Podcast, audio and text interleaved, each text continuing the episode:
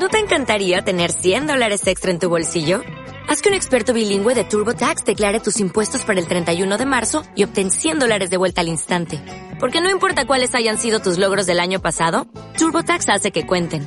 Obtén 100 dólares de vuelta y tus impuestos con 100% de precisión. Solo con Intuit TurboTax. Debes declarar para el 31 de marzo. Crédito solo aplicable al costo de la presentación federal con TurboTax Full Service. Oferta sujeta a cambios o cancelación en cualquier momento.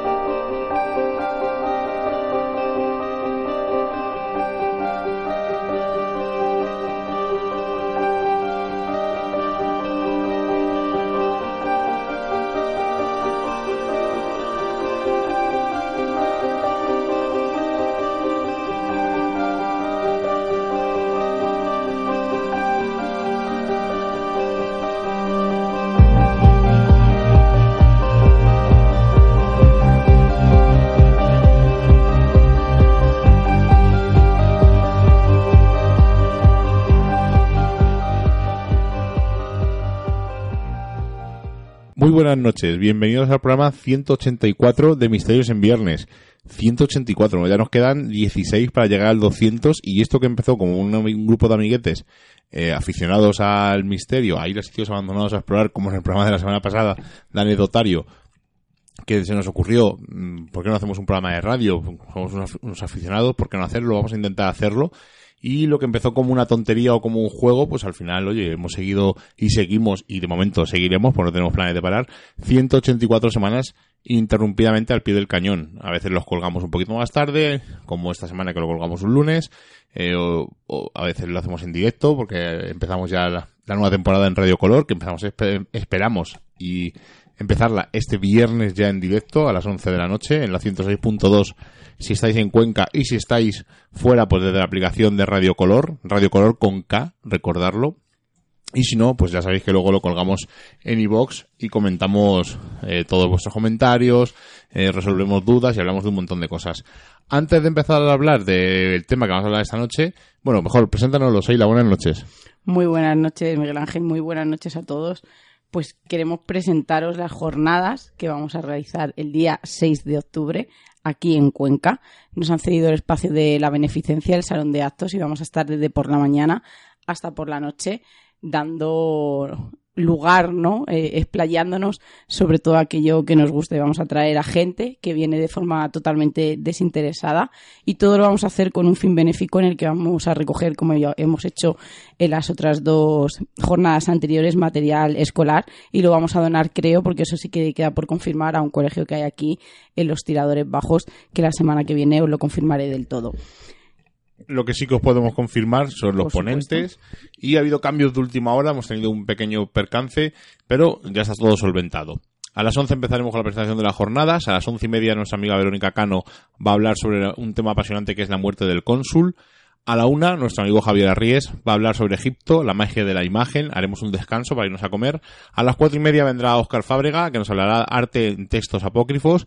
Y a las seis teníamos a Fermín Mayorga, pero eh, desgraciadamente operan a su madre un día antes y el hombre se ha visto en, en- la obligación de no poder venir a, a las jornadas. Nos ha avisado con tiempo y por lo tanto hemos podido reaccionar y hemos hablado con Pierre Monteagudo, que vendrá a las 6 a hablarnos sobre Expediente Rojas. Y para finalizar, teníamos en principio, íbamos a hacer un programa en directo de Misterios en Viernes, pero los chicos de Reediciones Anómalas nos dijeron que les gustaría venir y colaborar y hemos decidido que vengan ellos y que hagan una charla forteana sobre su editorial, bueno, su, su editorial no, bueno, sí, es una editorial, pero sabéis que hacen proyectos de Berkami para sacar libros, reeditar libros antiguos y eh, queremos pues que den un poco a conocer y nos sorprenderán con alguna charla. Y aparte a las 11, eh, aquí cerraremos las jornadas, a las 11 haremos una actividad nocturna para la gente que se quede en Cuenca y haremos una especie de gincana, un juego. No Bueno, revelen más. no queremos decir más, no queremos No decir más, más. para que os, eh, os pille un poco de sorpresa, ¿no? Lo que vamos a hacer. No va a ser la típica visita eh, o ruta, sino va a ser algo distinto y seguramente por lo que he oído por ahí, eh, nos visiten unos seres extraños y propongan, no sé, no sé, pro- propongan algo, no, no sé. Sé que van a visitarnos unos seres extraños, eso sí que lo tengo seguro. Eh, hemos tenido que mandar unos mail a determinados lugares usando la dark web, la, la deep web, como se suele decir, eh, esa web oscura y siniestra, y hemos logrado contactar con unos seres que seguramente nos visiten y hagan de esa ruta algo especial. Y tampoco es un pasaje del terror, ojo, eh. Ya os aviso que ni es una ruta guiada, ni un paseo, ni un pasaje del terror, sino algo mm, entre media, vamos a decir, ¿no? Hemos tenido que contactar con personajes de Cuenca de la antigüedad. Y no decimos más.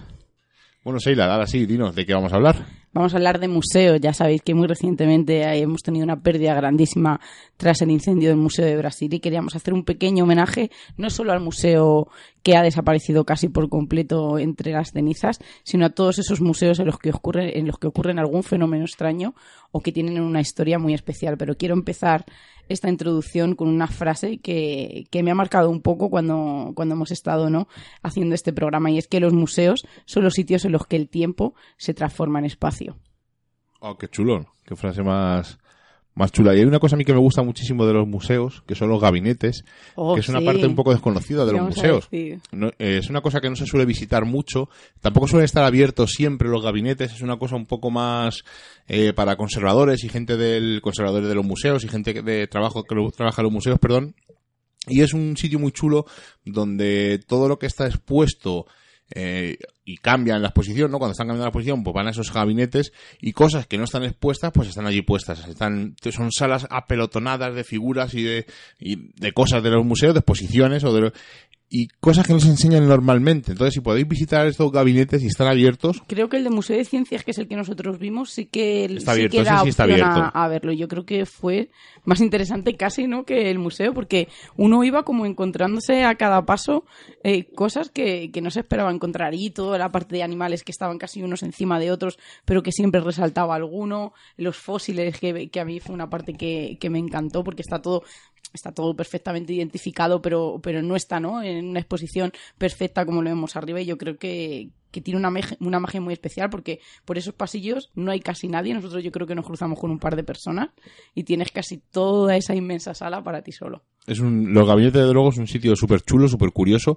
y si podéis visitarlos, si hay alguno que esté abierto, pues podéis bajar y verlos porque es súper curioso todas las, todo lo que guardan y más lo que no se ve porque luego los museos son muy grandes y lo que está expuesto a lo mejor puede ser un 40 o un 50%, en algunos casos hasta un 10% solamente de lo que luego tienen guardados en sótanos y gabinetes que es lo más espectacular.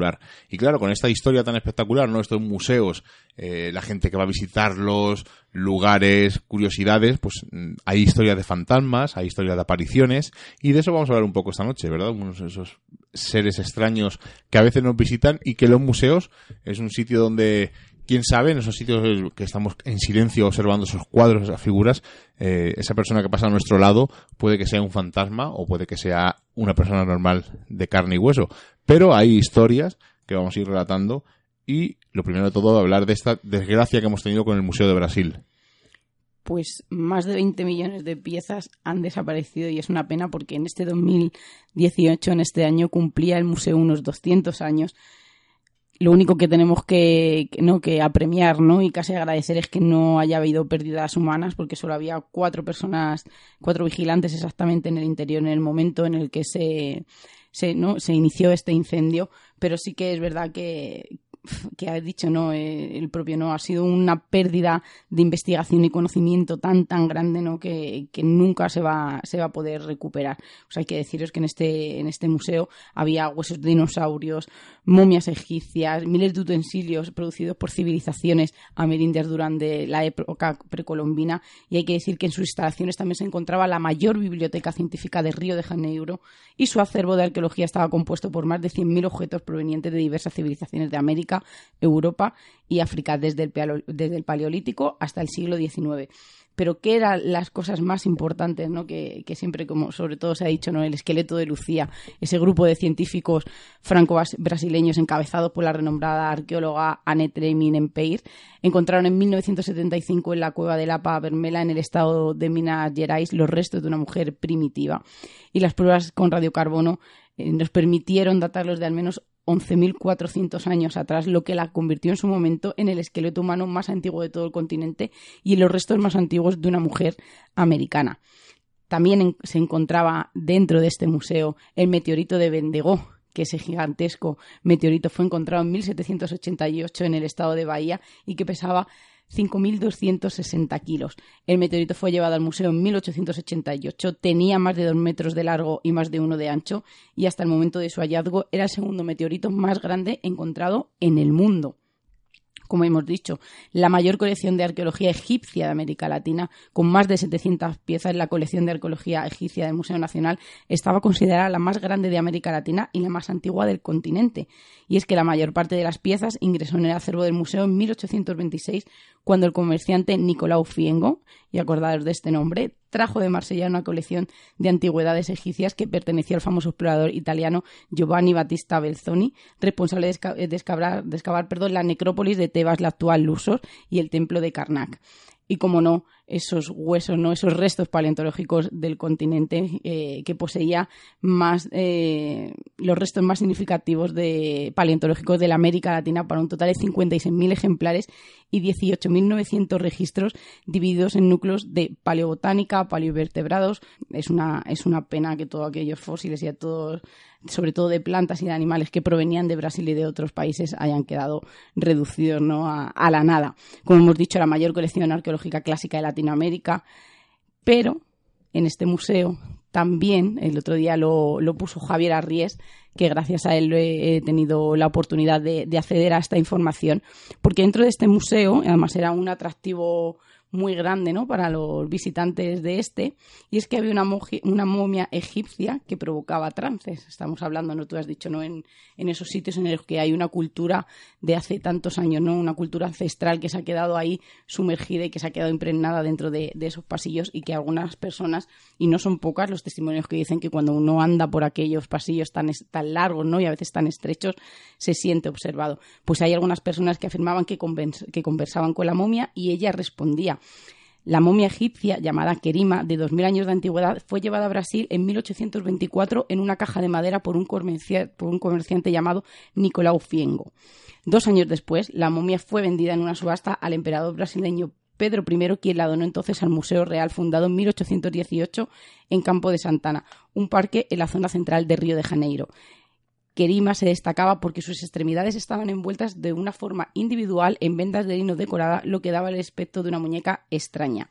Otras momias de la misma época fueron preservadas con otras técnicas menos detallistas y se cree que solamente ocho momias en el mundo, como Kerima, son, habían sido envueltas de esta manera. Pero no solamente era la técnica de momificación la que despertaba el interés del público, y es que, como digo, hace testimonios de hace más de 60 años aseguraban que cuando uno pasaba alrededor de Kerima provocaba trances en las personas que se acercaban a ella. Y es que en la década, en la década de 1960 una joven tocó los pies de la momia y fuera de sí comenzó a asegurar que los restos eran de una princesa de Tebas llamada Kerima que había sido asesinada a puñaladas.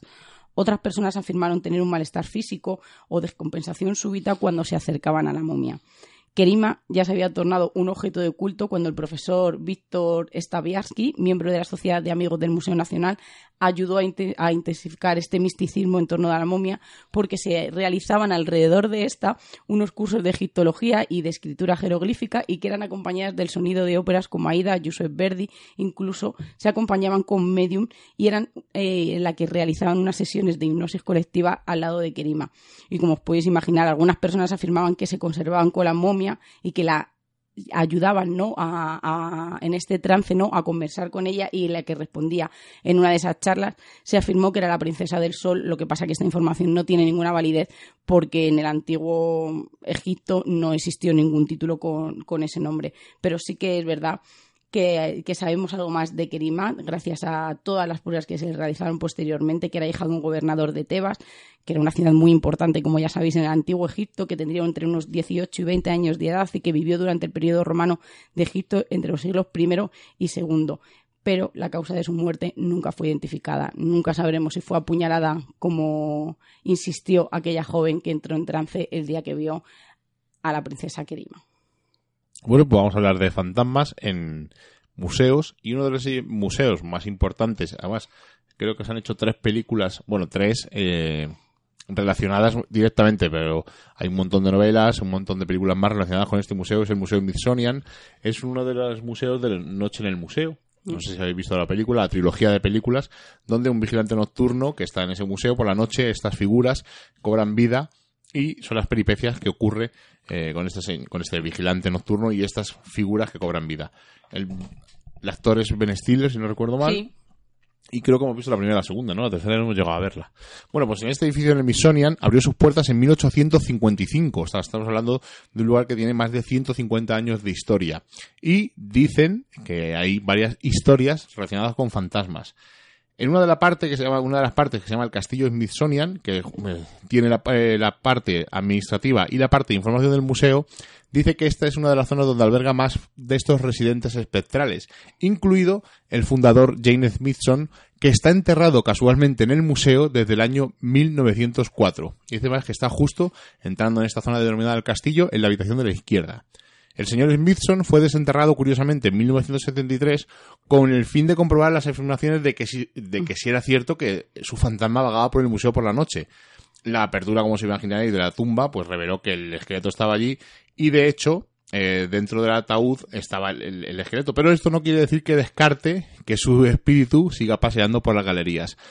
También hay otra leyenda un poco más, eh, no es que sea una leyenda, una habladuría, que realmente eh, el motivo de desenterrar a este hombre no es por comprobar si había fallecido o no, o estaba su esqueleto o no, sino que supuestamente se había enterrado con uno de los, unos documentos muy importantes y se os había metido la tumba con él. Pero este último dato no se ha podido corroborar. Es una de las leyendas que había.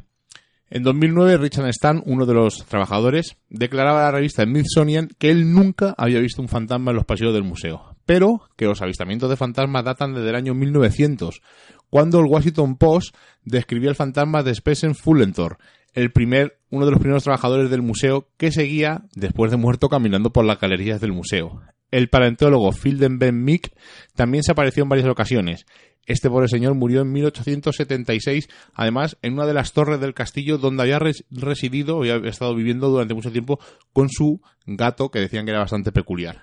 Otros fantasmas que dicen que se aparecen por allí, pues un explorador llamado Emil Besley y el secretario Joseph Henry, que dicen que, bueno, dicen que se aparecen paseando por allí, pero eh, dedicaron su vida al museo y esto puede tener un poco de sentido siempre que decimos que alguien fallece, mm, hay varias leyendas, ¿no? Varias teorías eh, que donde fallece su espíritu se queda, o hay otra teoría que dice que donde hicieron su vida, donde eran más felices, pues estos espíritus residen. Y puede ser que estos hombres, tanto este secretario como este explorador, sigan vigilando porque el legado del Smithsonian siga intacto. No lo sabemos realmente si están o no. Otro museo, también en Estados Unidos, el Museo de Arte de Cleveland. Curiosamente, eh, Claude Monet es uno es uno de los pintores más reconocidos de su época y era mm, destacaba por unos sombreros de bombín que llevaban. Esto fue uno de los rasgos que reconoció el personal de este museo, que os he dicho, el Museo de Arte de Cleveland, donde supuestamente fotografiaron al fantasma de Monet, inspeccionando curiosamente una exposición dedicada a él mismo. Decía Caroline Guscott, directora de comunicaciones del museo, cuáles son las posibilidades de ver a alguien con esa facha tan peculiar y que esté en el museo justo el día en que terminemos la exposición pues de verdad es una cosa bastante curioso. En la foto que está captada por el director de diseño de, y arquitectura del museo, Jeffrey Steam, supuestamente el fantasma de Monet aparece como una especie de balcón con vistas a la exposición, al espacio donde está la exposición, y está eh, observando esa exposición, ¿no? Es un poco curioso. Puede ser, como estaréis pensando algunos, pues un simple truco para llamar la atención sobre esa exposición. O realmente Monet está supervisando eh, esta exposición a ver si está de su gusto. Pero hay más apariciones en este lugar y cosas extrañas. En una de las galerías del museo dice que se apagan las luces al azar y el director del museo, William Matheson, ha sido visto vagando por este espacio conocido como el edificio 1916, pues es uno de los edificios más antiguos de este museo. Milliken, que es el segundo apellido de William Matheson, llegó al museo en el año 1919 y fue ascendido a director en el año 1930, cargo que ocupó hasta el año 1958. Murió, curiosamente, en 1978, 20 eh, años después, y dicen que aparece vestido con una chaqueta de tweed y una carpeta debajo del brazo.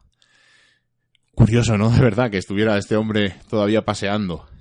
Hay más, hay otro, otro, otro supuesto fantasma, otra entidad, eh, llamada Jacques Andret, que es autor del retrato de Jean-Gabriel de Tuef, en la firma del Tratado de Viena, una pintura al óleo que ha sido eh, expuesta en este museo y se la ha visto al autor eh, observando, curiosamente, su cuadro. Y lo curioso es que donde cuelgan este cuadro eh, esa galería empieza a tener problemas eléctricos y mecánicos, aunque ahora, eh, cuando la quitan, no está expuesta, los problemas del museo, o sea, de esa zona, de esa galería, se solucionan. Curioso, ¿verdad? Bueno, vamos a pasar a otro museo, a otra historia, al Museo Jerez. Sí, además yo solamente de pensar que un día vaya al Prado y esté observando las meninas y detrás eh, vea ¿no? la silueta de las que me moriría, ¿no? De no sé si de miedo o, de emoción, porque solamente de verle a lo mejor con vida cuando en algunos capítulos del Ministerio del Tiempo me, me emociona, pues me imaginaron, ¿no?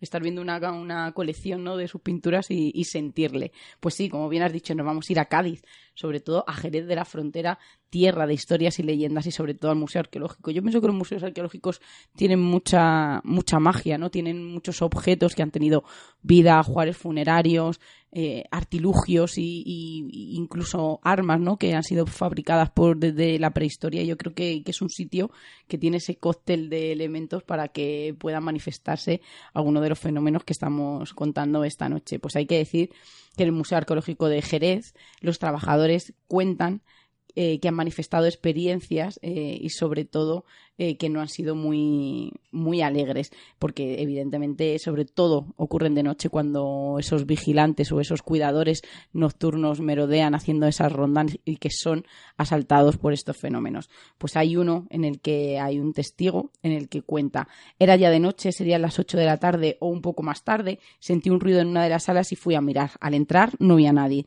solo un frío que te calaba los huesos, un frío que no era normal. Entonces me di la vuelta y vi pasar como una sombra. Creí que era alguien y grité, ¡quieto ahí!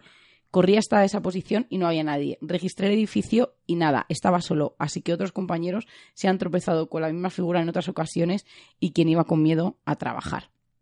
Hay que decir que no solamente lo cuentan los trabajadores, sino que uno de los testimonios que más quizá en este resalta, ¿no? hay que resaltar es el del antropólogo Eduardo Arboleda, que dice que no solamente es verdad lo que cuentan los trabajadores, que tienen miedo al contarlo y un poquito de recelo por si acaso alguien les tacha de locos y se lo toman a risa, pero que no son los únicos fenómenos paranormales o inexplicables que ocurren dentro de este, de este museo, porque hay otros fenómenos como que tablones que se caen de la pared, herramientas que se mueven de sitio o cubos cuyo, cuyo contenido desaparece. Igual que esa presencia de esa figura espectral también es eh, que deambula ¿no? por los despachos, salones y pasillos del recinto y que no solo han escuchado y han visto este, esta sombra, sino que también se escuchan voces y risas y puertas que se abren y se cierran solas por unas manos invisibles.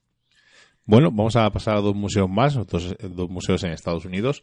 Y estos, como dirían algunos amiguetes nuestros, hay que tener un poco de precaución porque están relacionados con investigadores de lo paranormal que siempre obtienen resultados. Por lo tanto, como dirían nuestros amiguetes, atención.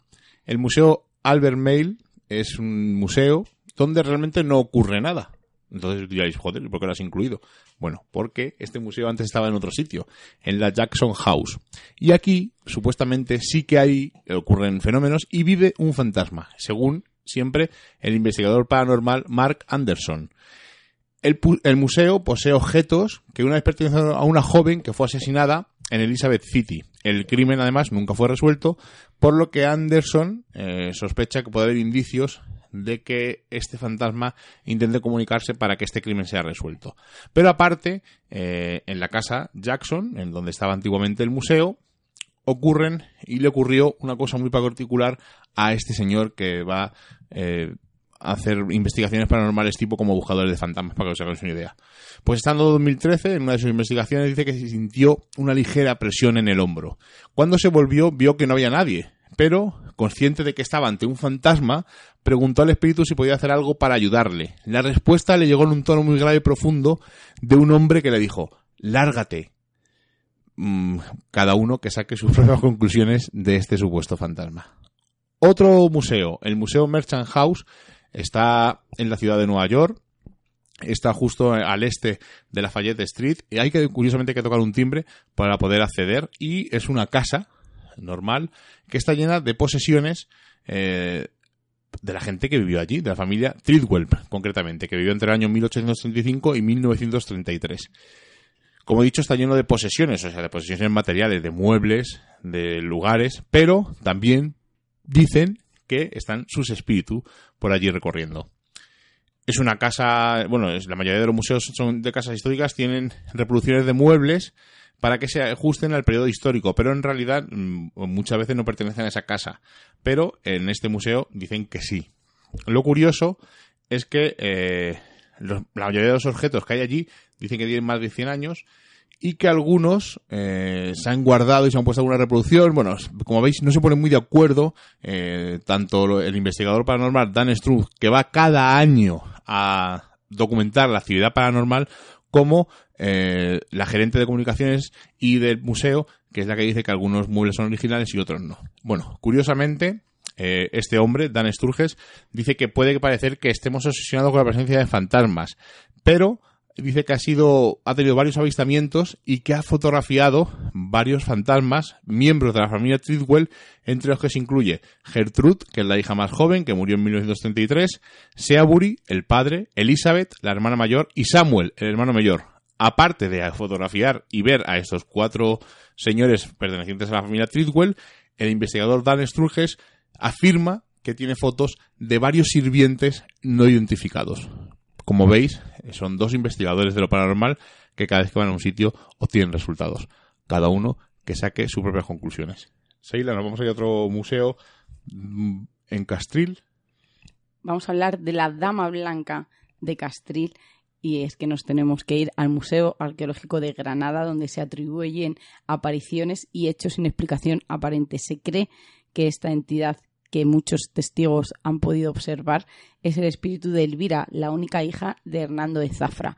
El palacio se terminó de edificar en 1539 sobre los cimientos de un antiguo palacio árabe de los muchos que había en esa calle del barrio musulmán de los Axares antes de la conquista cristiana. Fueron los reyes católicos quienes concedieron a su secretario Hernando de Zafra, señor de Castril, el privilegio de edificar en tan destacado lugar frente a la Alhambra su residencia como recompensa por los servicios prestados a la corona durante la conquista de Granada.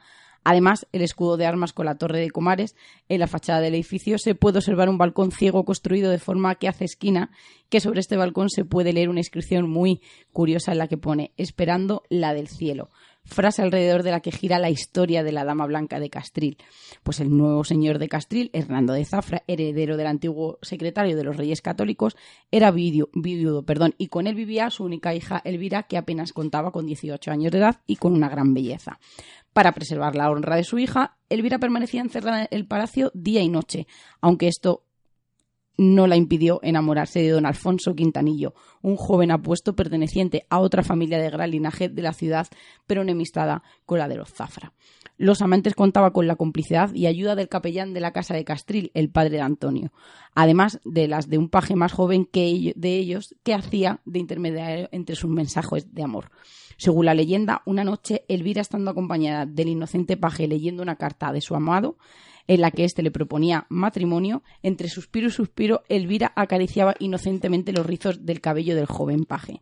Tan ensimismada se hallaba que no escuchó a su padre entrando en la habitación, y éste, al ver a su hija en tan íntima postura, creyó que deshonrada eh, tenía su honra ya perdida ante un significante criado. Cegado por la ira, mandó a uno de sus criados que lo colgara allí mismo en el balcón que hace de esquina en la fachada. El joven paje, alegando inocencia, clamaba justicia y clemencia al señor de Castril, el cual, mientras miraba cómo sus criados colgaban al inocente paje, le decía Pide cuanta justicia quieras. Ahí ahorcado puedes estar esperando la del cielo cuanto tiempo te plazca. Dicho esto, el señor de Castril ordenó tapiar el balcón. A partir de entonces, la joven sufrió un encierro aún más severo, tanto que al final terminó acabando con su vida.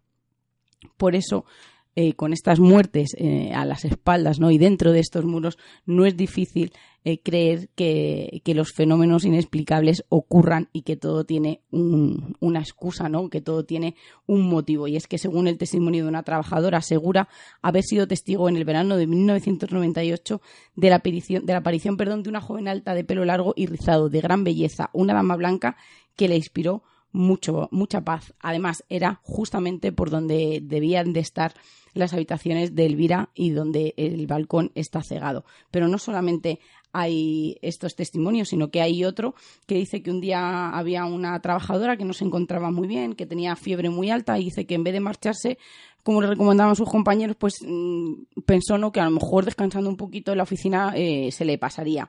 Dice que mientras se encontraba en estado de duerme vela, observó la figura de una bella joven a su lado que le sonreía dulcemente y que lejos de asustarse le pidió a la angelical figura protección y que le ayudara a curarse. Horas más tarde se encontraba bastante recuperada, sin apenas fiebre, y pudo continuar con su trabajo normalmente. No son los únicos eh, fenómenos que ocurren en este museo, porque al lado eh, había un antiguo convento en el que dice que había unos pasadizos y que a día de hoy eh, no solo eh, las instalaciones que ahora es, ocupan ¿no? el lugar del antiguo convento donde las fotocopiadoras se ponen a funcionar sin, sin ningún descanso de día, de noche, fotocopiando frases sin sentido, también es verdad que dicen que por esos túneles ocurrían cosas y hechos que a día de hoy se siguen repitiendo.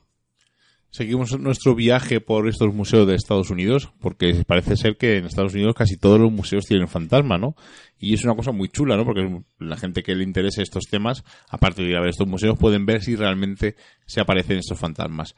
Pues no hace, no sé exactamente cuánto tiempo, ahora un par de años, algo menos, apareció una imagen un poco extraña, como que había un duende en el Museo de Ciencia e Historia de Fort Worth, en Texas, en Estados Unidos y parecía como que estaba haciendo algo en ese área de juego del museo, del área de juego para que alguien que no ha ido nunca a un museo, pues si tú quieres ir a visitar el museo, o por ejemplo, lo vas a entender cuando vais a Ikea o a un centro comercial, hay una zona donde se pueden dejar a los niños, mientras que los padres hacen la compra tranquilamente. Pues en los museos también hay estas zonas. Y en esta área de juego, vamos a llamarla así, apareció un extraño duende haciendo algo curioso no se sabe muy bien que era una figura misteriosa. Pero uno de los empleados del ex empleado del museo, eh, llamado Jim Miller, dijo que la imagen no podía ser muy real, porque eh, notó que la postura del duendecillo era bastante rara. Dice que tenía una posición demasiado familiar. Dice, está, está como guardando los juguetes, algo que nosotros como empleados o incluso algún padre haría. O sea, como, si cuando se cierra el museo, pues algún empleado estuviera guardando esos juguetes y se hubiera pillado esa imagen misteriosa donde supuestamente aparece este duende. Dice que Miller, eh, que en este sitio no, pero que la exposición que estuvo durante un tiempo del Titanic, dice que sí escuchó a varias personas decir que habían visto sombras moviéndose entre las imágenes eh, que captaba la cámara de seguridad del museo y que incluso personas que habían estado visitando esta exposición del Titanic eh, se habían sentido un poco extraños y habían visto alguna mm, sombra o alguna figura extraña por el rabio del ojo. Pero Miller dice que no puede dar veracidad a esas imágenes grabadas en la cámara de seguridad de esas sombras en la exposición del Titanic. Seguimos en, estado, en, Estados Unidos, nos vamos al estado de Nueva York, al Museo Frederick Remington. Es otra de esas casas históricas como las que hemos nombrado antes y curiosamente va a salir otro personaje de los que hemos nombrado antes. Qué chulos esos museos en esas casas coloniales. Son, Me parecen mágicos, ¿eh? Sí. Pues el Museo Frederick Remington parece que da cobijo a varios habitantes de otro mundo. Y uno de estos habitantes puede ser Madame Ameriga Vespucci, una mujer que viajó a Estados Unidos en el siglo XIX y que era bastante famosa por la zona los periódicos empezaron a informar de las apariciones de esta mujer en este museo alrededor del año 1940, pero curiosamente dice que podía ser publicitadas para aumentar el interés de la gente por el museo.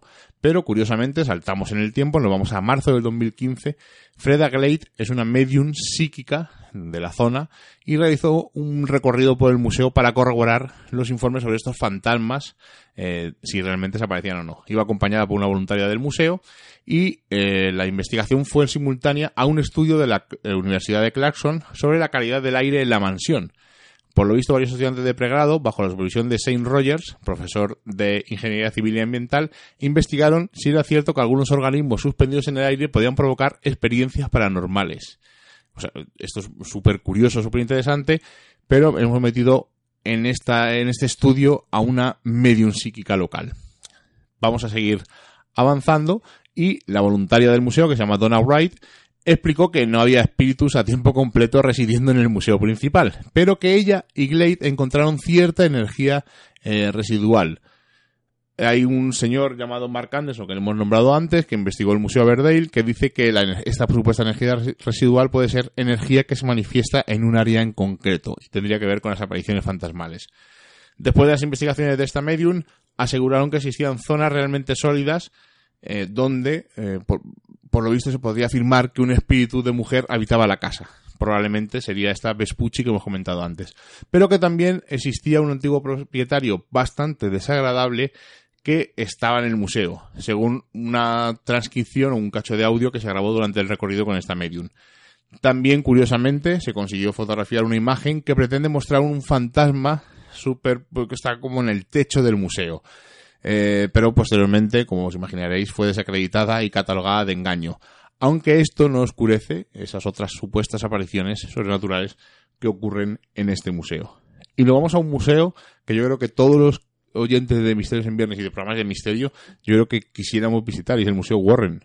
Por supuesto, hemos oído hablar de él miles de veces, pero no podríamos eh, faltarnos a esta cita en el Museo Warren esta noche y muy por encima y todos casi todos sabemos eh, los objetos que allí se encuentran pero yo he, puesto dos de los que a mí personalmente tienen un encanto muy especial. Pues deciros que, que, que Lorraine y Ed Warren fueron dos investigadores paranormales que dedicaron su vida a adentrarse en estas situaciones y que no tenían una explicación normal que iban mucho más allá eh, se supone que, que hicieron no eh, casos no iban a casos en los que las familias están, estaban totalmente aterrorizadas, donde había incluso sacerdotes poseídos, asesinatos liderados por demonios, objetos con fuerzas malévolas y sobre todo por estos objetos que no sabían qué hacer cuando sacaban de aquellos domicilios o de aquellas iglesias, pues tras su estudio decidieron hacer un museo y así fue como surgió en 1952 el museo en Monroe, el Museo del Ocultismo Warren, donde todos estos objetos, tras su estudio, han sido allí colocados para que nadie pueda tener acceso a ellos. Pues como todos eh, sabemos, allí se encuentra la muñeca Anabel, el muñeco Shadow, eh, podemos también eh, ver el espejo de la, de la plantación Myrtle, que, que, es uno también muy curioso, ¿no? Con esa, con esa historia truculenta detrás, el piano del terror, el vestido de novia. Pero yo he querido rescatar dos que para mí son muy especiales, que son los cuernos, que es esta figurilla diabólica que ha sido utilizado en varios ritos terribles y que se encuentra protegida en el museo para que alguien los vuelva a utilizar. Es un ídolo satánico que supuestamente se encuentra en los bosques de Connecticut y donde se llevan a cabo todas esas ceremonias de invocación. Es un objeto que a mí me, me atrae ¿no? y, que me, y que me despierta muchísima curiosidad. Y otro de los objetos que hay, que son algunas piedras que pertenecen a la tumba de, de Batseba Serman, y hay que decir quién, es, eh, quién era Batseba. Pues Batseba murió de una extraña parálisis. La tumba se encuentra en el cementerio histórico en la calle de la estación de bomberos en el centro de Harrisville. Nació en Rhode Island en 1812 y se casó con Jackson Sherman en 1844. Mientras ella eh, se quedaba al cuidado de la casa, él trabajaba en la granja que les pertenecía. Se sabe que tuvo un hijo en 1849, aunque no se descarta que tuviese otros tres hijos que murieron antes de cumplir los siete años. La leyenda indica que todos estos hijos, sus hijos especialmente, morían al cumplir los cuatro años. Ante, imaginaros, ¿no? La pérdida tan grande, eh, el estado de depresión que entró esta mujer, fue acusada de brujería eh, y que ella contaba ¿no? que el último hijo sobre todo eh, la había ofrecido al diablo por lo que como hemos dicho fue acusada de bruja ante tales acusaciones ella optó por ahorcarse eh, y se suicidó en un árbol detrás del granero donde maldijo a todo aquel que entrase en su terreno, pero que hay que decir, Batseba era realmente una bruja, no hay evidencia a día de hoy de que así fuera, pero la mujer tuvo que enfrentarse a un juicio relacionado con la historia que, como todos sabemos, aparece en la película Expediente Warren. Un día tenía también que cuidar al bebé de otra familia, pero este murió eh, misteriosamente y cuando fue examinado encontraron que había muerto a causa de una aguja de coser que le habían clavado en la cabeza. El pueblo conmocionado tras el suceso acusó a Baseba de haber entregado al pequeño al diablo más el hijo pequeño que también había fallecido, su propio hijo, pero fue declarada inocente por falta, por falta de pruebas. La muerte rodea toda esta leyenda que sabemos de, esta bruja, ¿no? De la bruja Batseba, como hay muchos que, que la llaman.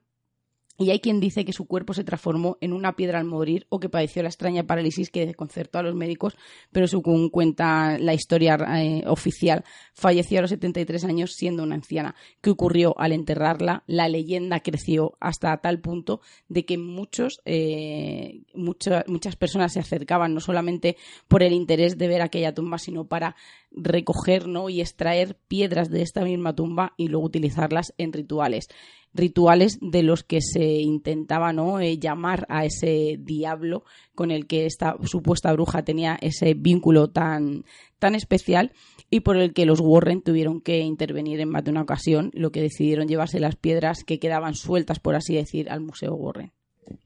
Bueno, pues seguimos hablando de museos. Seguimos. Voy a hacer un poco de trampa, eh, porque llevo mucho rato en Estados Unidos y creo que debería irme eh, a Reino Unido, que también es un sitio donde hay muchos eh, fantasmas, no solamente en museos, sino en paz, en castillos, y es una cosa de la que se enorgullecen y cuando haces una ruta eh, cuentan esa parte paranormal, ¿no? Esa parte del misterio que poco a poco en España y en otros países pues va aflorando y es mm, una forma más de historia porque lo interesante no es que haya un fantasma, sino de dónde surge esa leyenda, ¿no? Bueno, pues estos estos, estos señores que les voy a hablar eh, se fueron un día al Museo Torquay en Reino Unido. Son investigadores paranormales eh, que consiguieron una foto donde supuestamente se puede ver una mujer rubia flotando en una exposición. Eh, fue fotografiada curiosamente durante una investigación realizada por los investigadores reales de lo paranormal. Y según cuenta el, el Huffington Post, muestra, como os he comentado, una mujer rubia flotando. Pero incluso los mismos investigadores dudan un poco sobre la legitimidad de esta imagen y creen que puede que sea una paridolia. Por lo tanto, eh, desde, nuestra parte de Misiones en Viernes valoramos ¿no? que alguien, incluso obteniendo esa foto, eh, dude porque realmente puede ser cualquier cosa. Dice eh, uno de los investigadores que sospecha de que puede haber algunos trucos aplicados a la imagen. Por lo tanto, ya estaríamos hablando de un tema de fraude y uno de los investigadores intentaría trucar esto para conseguir un poco más de, de revuelo. Pero lo que sí que es cierto es que los empleados del museo están aterrorizados, están en un sin vivir y esperan ansiosos pruebas de que existe algo paranormal, porque eh, este museo fue, fue, fundado en 1844, estamos hablando de un museo muy antiguo con más de 150 años de historia, curiosamente también como el Smithsonian, y posee una colección increíble de objetos antiguos. Y dicen algunos de los trabajadores mediante el gerente del museo llamado Cal Smith que han tenido bastante actividad espeluznante en el museo. Algunos libros salen volando de los estantes de la tienda y gente ha dicho que ha visto a una dama victoriana, curiosamente, eh, con un traje azul y vestida de época, ¿no? Algo típico en los fantasmas. Pero ya está bien de viajar por el mundo. Parece que no tenemos, aunque se haya contado varios fantasmas de museos de España, yo voy a contaros el fantasma o los fantasmas, porque curiosamente son varios, eh, en uno de los museos por excelencia, que es el Museo Reina Sofía de Madrid, en pleno corazón de la capital, en plena a, a 50 metros de uno de los corazones de comunicación como es Atocha. Este museo, eh, para que lo sepa, el que no lo sepa, pero casi todo el mundo lo sabe, antiguamente fue un hospital y posteriormente una morgue. Eh, esto fue anterior a los años 60. Durante las, obras de acontecimiento de la década de los 70 y 80 se encontraron cadáveres con grilletes y en los 90, durante unas obras, eh, cuando se instalaron los famosos ascensores situados en la fachada, se encontraron los cuerpos de tres monjas cuyos espíritus, según algunos testigos, se pasean por la noche por los pasillos. Curiosamente, estas monjas van con unos eh, ¿cómo se llama esto que, que, usan para rezar? Unos rosarios, que no me salía, y hacen ruido al andar con ellos. Algo bastante curioso. Pero el fantasma por excelencia mm, debes, eh, por excelencia, eh, porque es el que más veces se ha visto, eh, porque luego hay otro fantasma de que voy a hablar ahora, es el fantasma de Ataulfo. Un fantasma que deletreó su nombre durante una sesión de Ouija realizada por uno de los trabajadores del museo, por uno de los, uno de los vigilantes. Mm, el grupo ESTA entra en este en, en esta historia y eh, gracias a, a la medium confirman que Ataulfo era un cura fallecido durante la guerra civil. Pero no hay un consenso sobre la historia de este Ataulfo. También se dice que hay otro fantasma eh, apodado el Moisés. Y en un principio se pensaban que era un vagabundo, porque lleva como una especie de ropas andrajosas, es un señor así como con barba. Como un ermitaño, ¿no? Sí, una barba descuidada, pero eh, lo descartaron rápidamente por las medidas de seguridad que hay en el Reina Sofía, que se hubiera colado alguien allí a pernoctar. Por lo tanto, eh, no saben exactamente lo que es. Pero otro de los fantasmas que supuestamente eh, pululan por este museo es el fantasma de Picasso, de Pablo Picasso. Todo un honor, ¿no? Tener a un pedazo de fantasma como es Pablo Picasso, ni más ni menos. Pues dicen que, y cuenta la historia, hay varias personas que lo cuentan, que, eh, como todo el mundo sabe, el Guernica está allí en el Museo de Reina Sofía y eh, está dibujado por Picasso y que se ha intentado fotografiar en varias ocasiones, pero que no eh, sale bien en la foto del cuadro. Como, parece que una pintura, o sea, sobre la pintura del Guernica, parece como que hay una especie de sombra humana o algo extraño, un bulto, que lo impide, pero no ha sucedido solamente una vez, sino que también a José Pastor, que trabajaba para las publicaciones del caso, intentó fotografiar este cuadro, pero curiosamente salía esta extraña figura delante. En un principio, como he dicho, pensaban que era algo de la pintura, pero no, son dos fotógrafos distintos que no han podido fotografiar este cuadro en condiciones porque algo, una entidad, un ser o un fallo de la cámara o un fallo de la iluminación hace que algo, una silueta extraña, se aparezca delante. Pablo Picasso, ojalá sería todo un honor, ¿no? Tenerlo ahí en, en el Reina Sofía. Pero bueno, sigamos viajando por museos y nos vamos a ir al Museo Plata. al Museo de Ciencias Naturales de La Plata y nos vamos a ir a Buenos Aires. Cuando un investigador o un guarda o alguien que va a realizar alguna actividad de estudio dentro de ese museo firma un contrato, casi está firmando una cláusula en la que acepta que va a ser testigo de fenómenos paranormales, fenómenos con difícil explicación, sobre todo cuando se realizan tareas en el subsuelo del edificio. Y hay que decir que estos fenómenos se asocian a los centenarios moradores de este lugar, ya que hay todavía restos de los miembros de comunidades indígenas aún depositados allí y que aparentemente reclaman a su modo eh, por el tormento de estar insepultos lejos de su tierra. La historia en torno a estos extraños sucesos se registran dentro, abajo del museo, en el subsuelo, y también es verdad que admite mucha leyenda, aunque han sido muchos los vigilantes que han cubierto esas guardias nocturnas en el que han manifestado esa sensación de temor, sobre todo eh, cuando están por este, por este subsuelo, están inmersos dentro de las profundidades de- del museo y sobre todo que perciben unas extrañas presencias. Hay que decir que el misterio de las catacumbas del museo suma anomalías tales como escritores que aparecen desordenadas, puertas que se abren y se cierran sola, unas voces en una lengua desconocida que imperan en el silencio de, de los laboratorios cuando ya no tienen actividad y todo el mundo se ha ido. Y es que los casos, según eh, la gente no De- más antigua de antiguos trabajadores dice que ocurren desde hace años y que encuentran muy pocos testimonios con nombre y apellido para certificar el enigma que reside en los subsuelos del museo platense pues por el motivo que hemos dicho antes no porque no les tomaran en serio se pensaran no que tenían algún tipo de, de problema psicológico hay que decir que los fantasmas del Museo de la Plata fue un tema que por mucho tiempo estuvo vinculado con, un con el cacique tehuelche Modesto Inacayal, el líder natural de una pequeña comunidad de indígenas a los que aparentemente el perito Francisco Moreno decidió rescatar en 1886 de la desintegración cultural a que habían sido condenados los pueblos originarios después de la conquista del desierto. El sótano donde ahora funcionan los laboratorios fue el hábitat que ocuparon eh, por poco más de un año estos eh, depositarios de la supuesta hospitalidad de Moreno. Allí, esos pobladores originarios pasaban la noche encerrados, sometidos al hacinamiento y a las privaciones. no muy lejos de donde se encontraban, restos de congéneres suyos eran sometidos por los científicos de la época a diversos estudios para luego ser expuestos en la exhibición en la sala de antropología física que también esperaba paciente el momento de recibir los huesos de Inacayal y su grupo. Y así fue que durante casi 50 años los del cacique fueron exhibidos en las vitrinas del museo, pero los fenómenos del perfil paranormal se registran en el museo no se agotaron con, este señor y con su familia, y su familia, perdón, cuyos restos finalmente fueron restituidos a tierra, a tierra sagrada.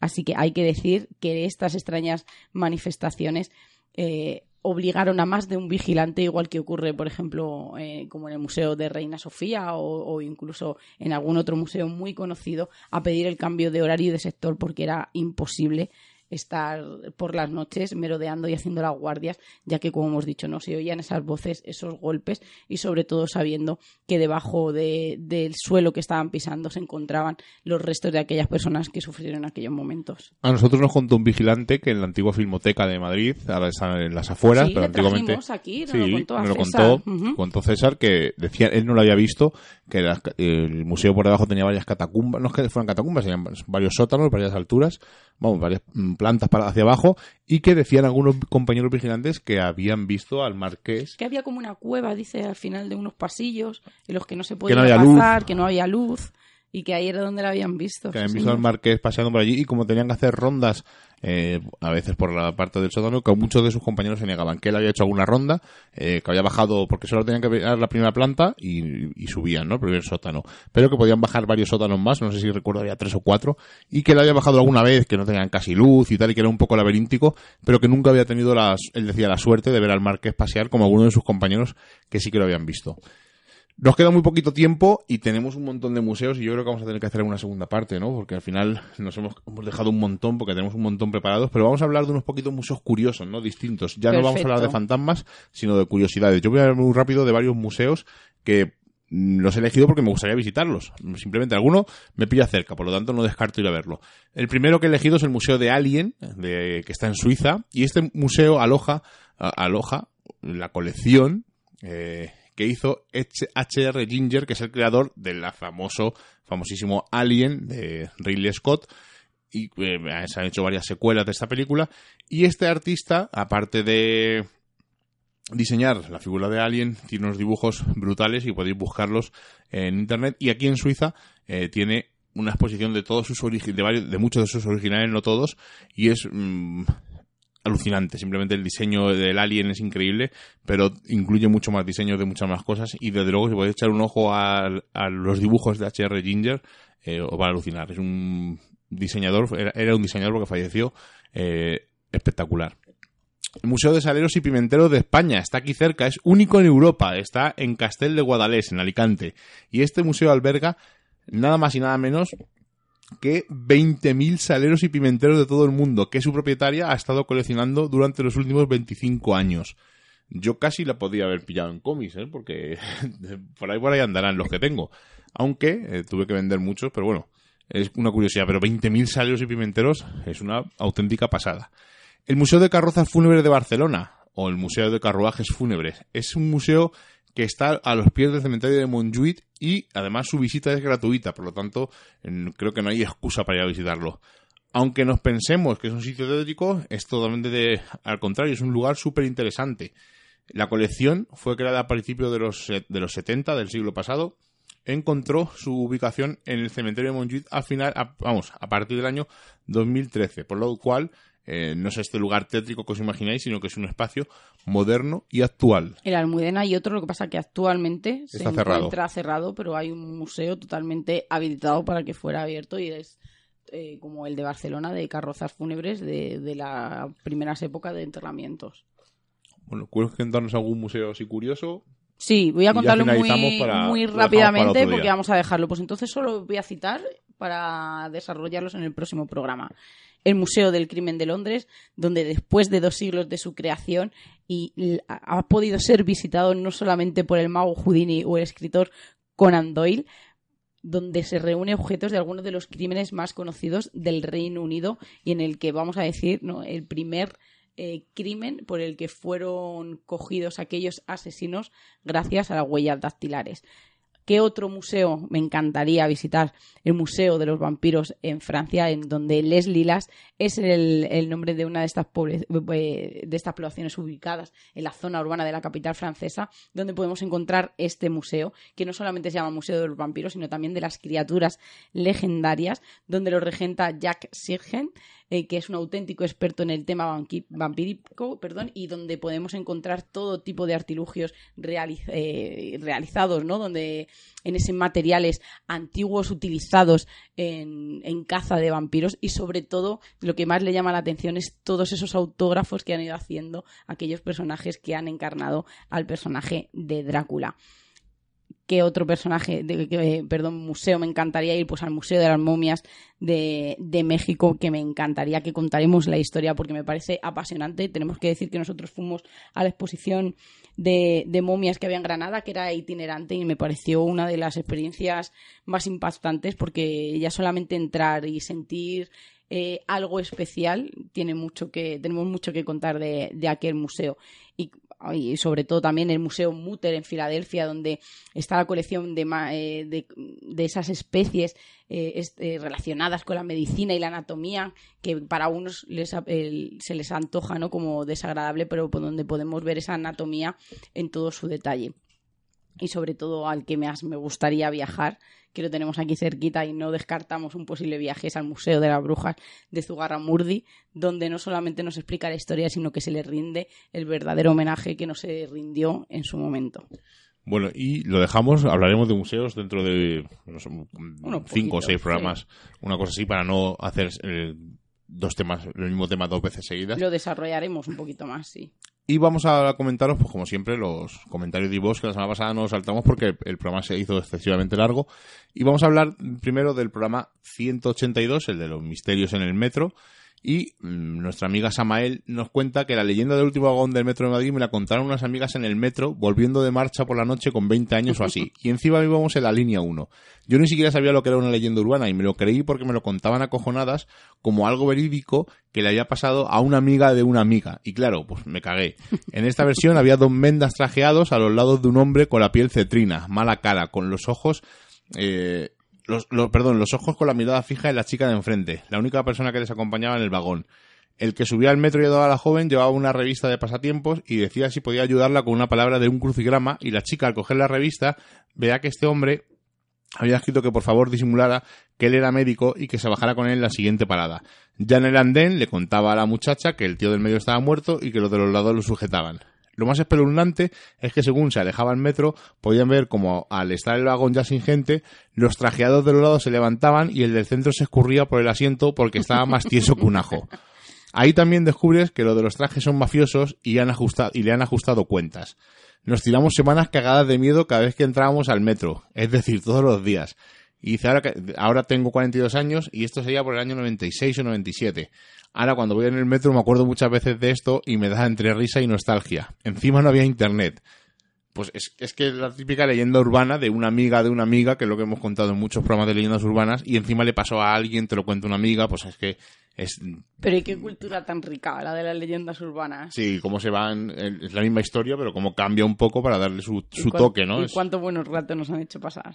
Ana María nos dice que solo conoce el fantasma de Tirso de Molina y la de la antigua línea de Chamberí que decían que estaba embrujada, que yo creo que lo hemos contado en algún sitio que entraron unos chicos y había un mendigo, bueno, es una historia, una leyenda urbana también, antes de que fuera el museo. Curiosamente Ana María nos dice que cuando vais en el metro, eh, cuando veis a alguien no sabéis si es un vivo o un muerto, que puede pasar, pues como lo hemos comentado en, el museo, ¿no? Que no sabemos realmente lo que estamos, o incluso andando por la calle.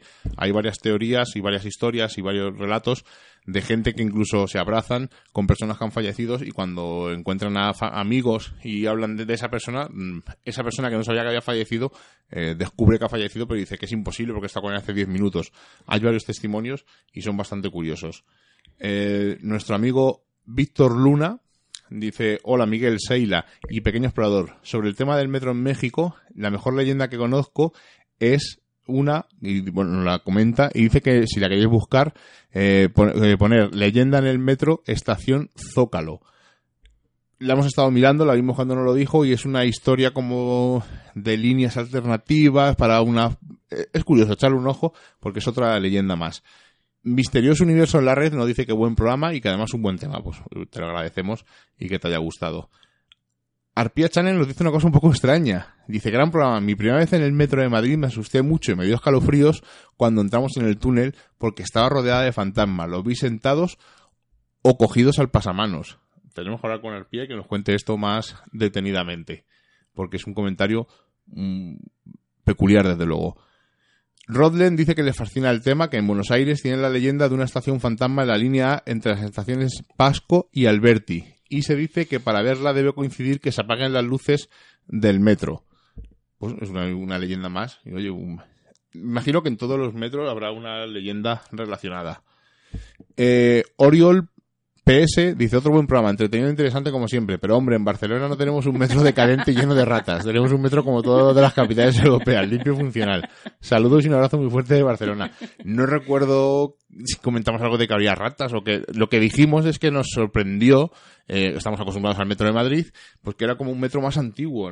era como el metro de Madrid antiguo. Yo creo que a lo mejor quizá ahí era donde dijiste. No Ratas yo creo que habrá en todos los metros. Pero eh, yo recuerdo, hace poco le contaba aquí a los chicos de en Cuenca, yo decía, es que eh, cuando yo era pequeña y montábamos en el metro, cuando estabas esperando en el andén, veías, a lo mejor veías a cinco o seis ratas que parecían gatos. Y era de lo más normal del mundo.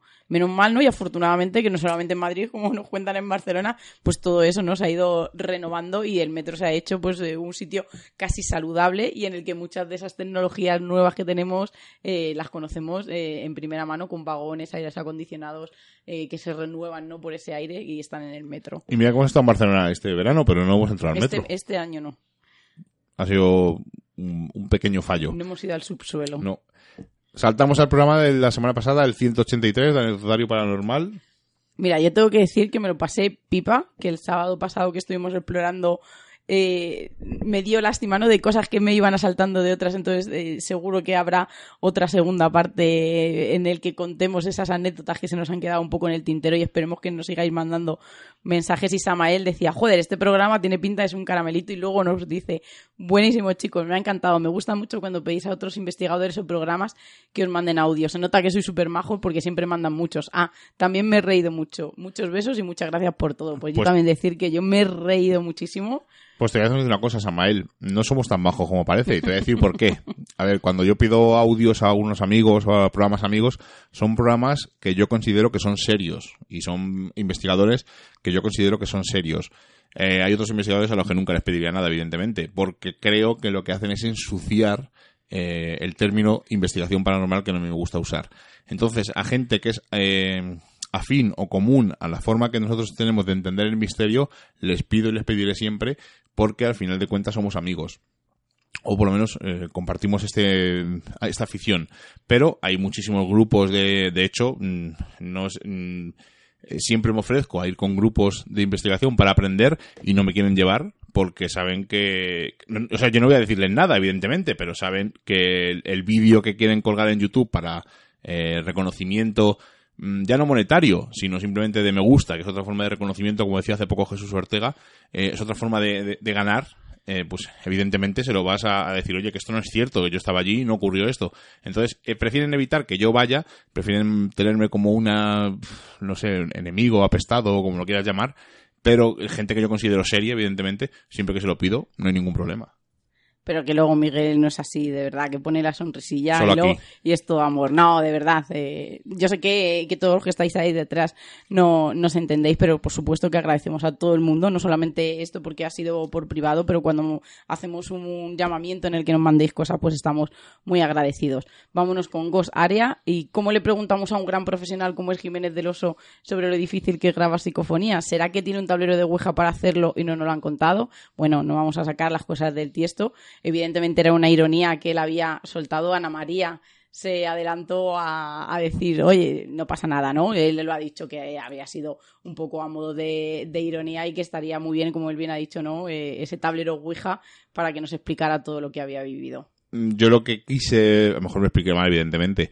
eh, da a entender es que grandes, grandes personas que se han dedicado al mundo del misterio toda su vida, pues casi nos han chocado de bruces con ellos, salvo raras ocasiones. Entonces, por eso, eso es lo que me refería. Eh, Gosaria es una chica eh, que la invitamos una vez al programa para que hablara, pero no quiso. eh, que va a los sitios y usa la Spirit Box y logra contactar con entidades. Tiene vídeos por YouTube, por si le queréis echar un ojo. Y nosotros le ofrecimos los micrófonos para que nos contara un poco por su experiencia y cómo su forma de trabajar, pero no quiso. Pero vamos, es, como veis, es una compañera que nos escucha de vez en cuando y nosotros, pues, cuando podemos y cuelga algún vídeo, lo vamos viendo. María Gades 8, quería agradeceros vuestra generosidad por compartir vuestras experiencias con los oyentes, por hacernos partícipes, e incluso sentirnos parte de los exploradores. Os descubrí hace tiempo y me he tomado mi tiempo para escuchar la mayoría de los podcasts. ¿A cuál mejor? Cada noche apago la tele y os invito a casa. Vuestras voces son compañía. Un saludo desde Cádiz y seguir explorando por fin. Pues mira, te tengo que agradecer estas palabras no vamos a parar de seguir explorando porque mira, incluso el sábado llevábamos por temas vamos, personales y profesionales unos fines de semana sin salir y lo necesitábamos y que alguien me diga que apaga la tele y que no se escucha, pues para... no lo entiendo todavía, ¿no? Después de 200 programas es una cosa que, todavía no, no hemos asimilado, ¿verdad, Miguel? Y eh, este es el pago, este, o sea, es, este es el pago nuestro, ¿no? O sea, que un comentario como esto eh, te anima a seguir y decir, joder, pues merece la pena simplemente porque una persona te oiga, ya merece la pena y ya si te mandan un mensaje de estos, pues es el, ya es el, esta noche dormimos eh, en la cama, pues estirados como, pues fíjate, como el hombre de Vitruvio, ocupando toda la cama y, felices. Siempre lo he dicho, ¿no? Este es mi pago, ¿no? Yo no quiero ganar dinero, yo no quiero hacerme famoso quiero que la gente sepa que lo que yo hago es verdad, que yo no engaño a nadie. Me da igual matarme con 200 personas porque sé que están mintiendo y, lucharé lo que haga falta porque este es el pago, por decirlo. Y que grandes profesionales y amigos, que ya podemos decir que son, consideramos amigos, gente muy importante, reconozcan eh, que nuestro nuestra, afición, porque es una afición, eh, la hacemos serio, pues para mí es el pago y no quiero más, no quiero más. Pues ya sabes, María, que tú tienes misterios en viernes para donde, cuando quieras y por supuesto que si vienes a Cuenca también tienes tu casa. Daniel dice, eh, ¿habéis grabado fantasmas? Qué bueno, eso quisiéramos nosotros. Yo creo que no ha escuchado el programa, pero bueno. habéis grabado fantasmas. Rodlen, coincido con los comentarios anteriores. He disfrutado mucho del programa, tanto que se hizo corto. Gracias por compartir anécdotas propias y de compañeros de investigación. Abrazo. Yo, mira, yo tengo que decir que cuando Álvaro contó la del Guardia Civil, yo pensaba que me moría de la risa porque yo estaba intuyendo lo que era y me estaba recordando lo que contamos después del Alamín y de verdad que me lo pasé pipa. Ana María, en Belchite residual y los sonidos es, es lo que es esto. Bueno, saber que no todos son misterios y valor para saber que muchos vídeos son, que vemos son fraudes. Y luego ha dicho que cuando hablamos de lo de la otra casa de Cervantes, que ella también ha tenido que interponer alguna denuncia. Curiosamente, eh, curiosamente no, nuestra idea era haber grabado este programa de anécdotas paranormal con un compañero eh, que no pudo, pero tenemos pendiente esa segunda parte donde va a contarnos él más anécdotas suyas, muchas anécdotas que nos dejamos nosotros en el tintero, y hablaremos con Alejandro Sainz, que es un amiguete eh, de Santander, que es investigador paranormal, tiene una página web que se llama La Tartana del Misterio, y es un tío serio como nosotros, mm, me gusta su forma de, de trabajar, es un tío, además va a contarnos eh, ha ido a un sitio muy famoso que fue el programa Corto Milenio donde se ocurrió una cosa muy extraña y él fue y realmente no ocurrió nada. Bueno, va a ser, no sé cuándo lo haremos, pues tampoco queremos hacerlo semana a semana lo mismo, sino que lo dejaremos para el mes de octubre, noviembre. Pero va a ser interesante porque vamos a contar más anécdotas, más, más curiosidades, porque nos dejamos un montón. Nos dejamos una anécdota con una ouija en un hospital abandonado. ¿Y cuál dije el sábado que no habíamos contado? Bueno, es que el sábado simplemente eh, fuimos con un compañero de Rubén y que tiene 15 años el compañero. Como, sí, como Rubén. Como Rubén, el compañero del cole de Rubén. Y claro, con, tus padres hacen esto, me ir un día con vosotros y tal, pues hombre, sin problema. Y entramos en un sitio que no, ya comentaremos más adelante porque tenemos que escuchar los audios. Y yo normalmente cuando entro a un sitio, pues digo hola, por si hay alguien, pues he, visto vídeos de gente que entra a sitios y hay un señor durmiendo. Porque, claro, y ahí pues además allí había resto de que había habido gente durmiendo. Sí, porque encontramos una cama, o sea, y si vierais la cara que puso el chico, de decir, ostras, que hay alguien aquí de verdad. Hola, y puso una cara que se le abrieron los ojos como comen sin son pobrecito. Pero eso no es lo mejor, que luego por la noche, eh, por al día siguiente. Nada, nada, ya lo contaremos, ya lo contaremos. ah, bueno, pues ya lo, contaremos. Para la, segunda, parte. Incluso hubo susto eh, de Rubén, o sea que ya lo contaremos, que el pequeño explorador se pegó un susto terrible. Ya, además saliendo ya, o sea, hay muchas anécdotas, hay muchas curiosidades y, las comentaremos porque hay más. Hemos ido hace poco, fuimos hace poco con Raúl Barranco eh, y probamos una multipista. o sea, es que hay tantas cosas que. Porque realmente fantasmas casi no hay, pero anécdotas tenemos para parar un tren. Sí, es verdad. Bueno, lo dejamos. Volvemos las- el viernes ya, que yo creo que estamos en Radio Color, y hablaremos de algo relacionado con el misterio. No sabemos si vamos a hablar... bueno, no lo ¿Eh? sé. Tenemos que... Algo ¿Te de... apetece ladrones de cuerpos? Mm, no sé, ahora lo miraremos. Pues es un no. Sí. Anda. Lo miraremos, lo miraremos. A ver, también cosas, hay misterios de, tenemos varios temas, misterios de internet, también por ahí, cosas extrañas, curiosidades. O sea, no sabemos, no sabemos, todavía tenemos que elegir. Pero bueno, ahí los dejamos. Hoy, y sí que os gusta cualquier tema que se os ocurra y no lo queréis Por sugerir, supuesto. pues ahí estamos para, para lo que nos digáis. Ya sin más nos despedimos. La semana que viene ya, o sea, esta semana ya en directo en Radio Color, programa 185.